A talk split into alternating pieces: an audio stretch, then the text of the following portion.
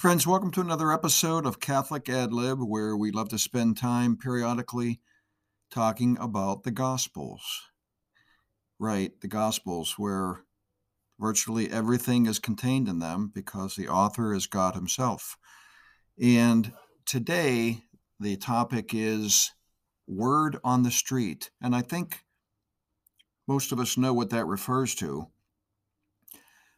But my mind was was wondering a little bit, as it does a lot of times in prayer, while I read or after I read the uh, the readings for for the day. So this phrase came to me, "word on the street," and expounding on that, or uh, several different versions of "word on the street" might be, "What is public opinion?" Or the consensus or what's the scuttlebutt what's happening what is popular belief what is the prevail, prevailing belief? What is being said among the general public? What is the i love this one the collective consciousness? As though someone is in charge of that right? Well someone really is. We don't give them credit uh, then there's the public at large, public sentiment, conventional wisdom. And then the last one may not be well known, but when I was growing up, I used to hear uh, a phrase that went like this according to Hoyle, Hoyle spelled H O Y L E. And I remembered that this morning, and I was thinking, just who in the heck was this this guy Hoyle, or what is Hoyle? And I learned that Hoyle, and, and it was a phrase that was popular years ago, maybe the 40s, 50s, 60s. But the phrase refers to a, a British writer, Edmund Hoyle, who was alive in the 17th century. And he wrote, for all you game lovers, uh, Edmund Hoyle wrote extensively on the rules of card games. So I suppose when there was a debate about the rules, people would say, well, according to Hoyle, fill in the blank. And that was that was extended to just a general phraseology of that what the public public belief was about a lot of things, public opinion, word on the street. Okay, I think I think you get it. Um, and all of this came to mind today. I'm going to touch very quickly on the first reading from Leviticus chapter 19. The Lord said to Moses, so before I go any further, that is extremely clear, is it not? God is speaking to Moses, and he says, so we should pay attention, is what I'm trying to convey. The Lord said to Moses, quote, Take no revenge and cherish no grudge. Cool. Okay. Um, not extremely difficult, um, I'll, I'll do my best. Okay. Thank you very much, uh, Book of Leviticus. Thank you, Moses. Thank you, God. And I want to contrast that for just a minute with the gospel, Gospel of Matthew, chapter 5, where Jesus essentially begins speaking to his uh, followers by saying to his disciples, you have heard that it was said. And I think maybe for a lot of us, when we hear this, we start to cringe. Because if you if you want to put that in, in modern lingo, Jesus is saying, look, here's the scuttlebutt, here's the word on the street, here's the opinion at large, here's conventional wisdom that you hear all the time. And get ready because Jesus is about to rock our world. I always like to say Jesus is provocative, and man is here. A per- this is a perfect example. So Jesus is essentially saying, you know, you've heard it said in the old law. Now, he doesn't specifically quote the law, but everybody knew the Old Testament back then, right? They they they knew the essentials of of how to live. And instead of getting even or saying an eye for an eye, which I love the quote from Gandhi, an eye for an eye, making the whole world blind.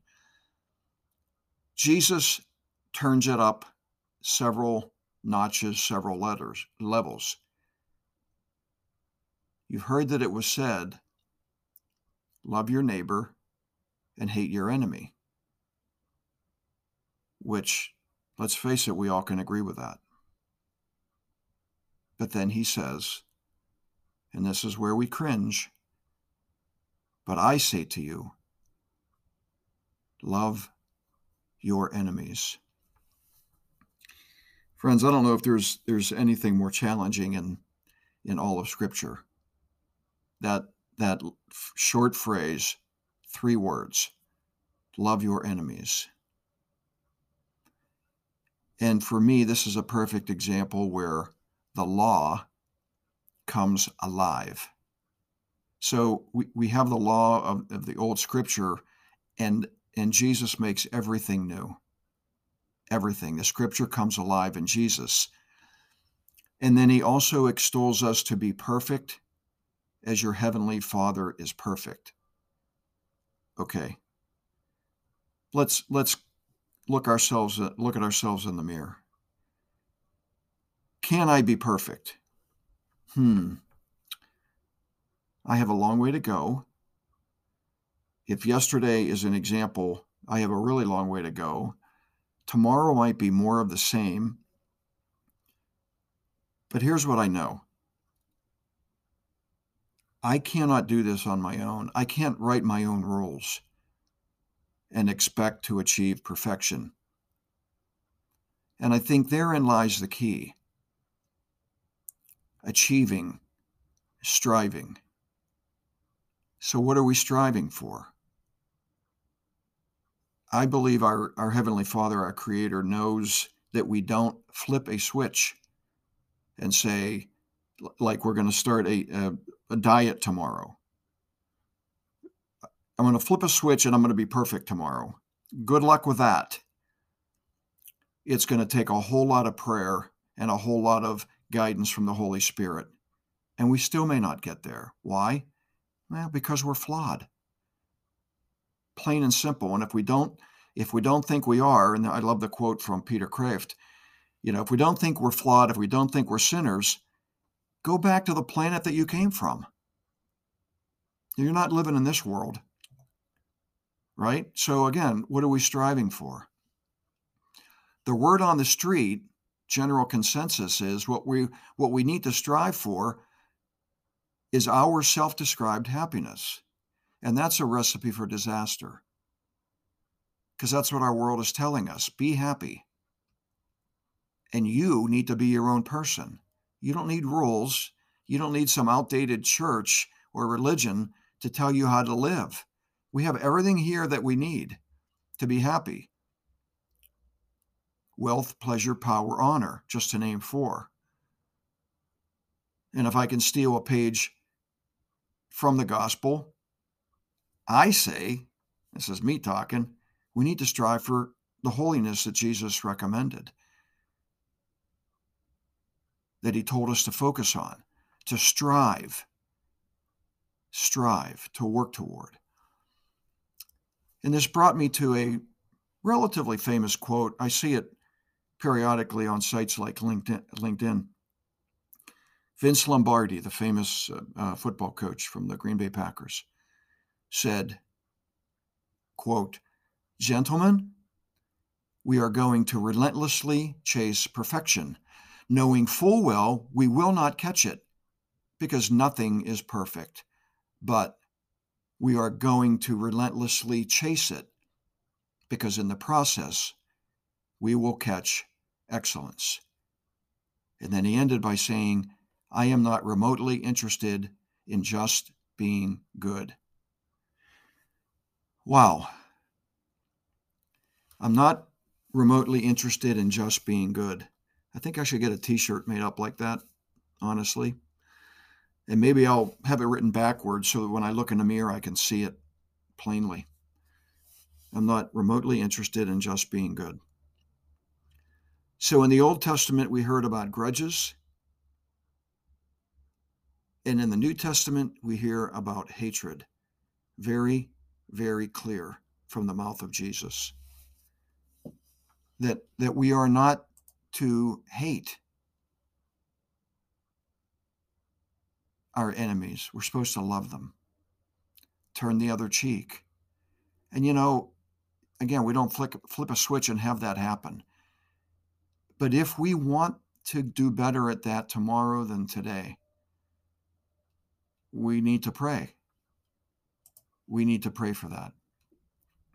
So, again, the prevailing belief, the general public, the collective con- consciousness would say all of what we read today in the gospel about turning the other cheek and, and loving your enemy and not getting even is a bunch of hogwash. And if we harbor that, we're never going to strive for perfection. And that has to be our daily goal. And yeah, we're going to stumble a lot, but we got to get back up and commit to striving for perfection. As though Coach Lombardi were have it has a whistle and he's blowing it right in our ear. Uh, but but more than Coach Lombardi, it's the ultimate coach, God, who who wants us to strive for that to strive for that and to get up again, dust ourselves off, and and achieve holiness. And I'll close with this. I heard recently, and I think I may have mentioned this prior, that prayer, and again, we need prayer to achieve perfection and holiness. But prayer amounts to three things Please, thank you, and I'm sorry. So, Lord, please help us achieve perfection. Thank you for any perfection that we think we may have achieved without being being humble in that process. And I'm sorry for the times that I have not achieved perfection. Please, thank you, I'm sorry. And I'll end with this. We are approaching Lent, and what I hope to achieve is a short daily podcast, very short, maybe a minute, maybe 30 seconds, uh, every day during Lent. That's my goal. It's not a goal that's going to make me achieve perfection, but I just want to uh, devote a little, more time on a consistent basis. I'm a very, very inconsistent with a lot of things.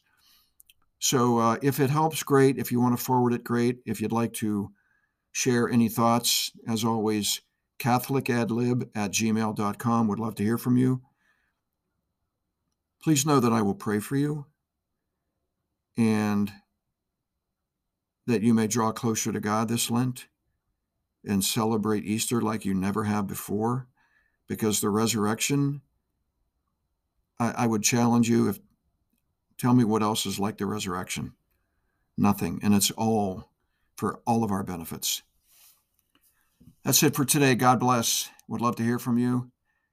CatholicAdlib at gmail.com.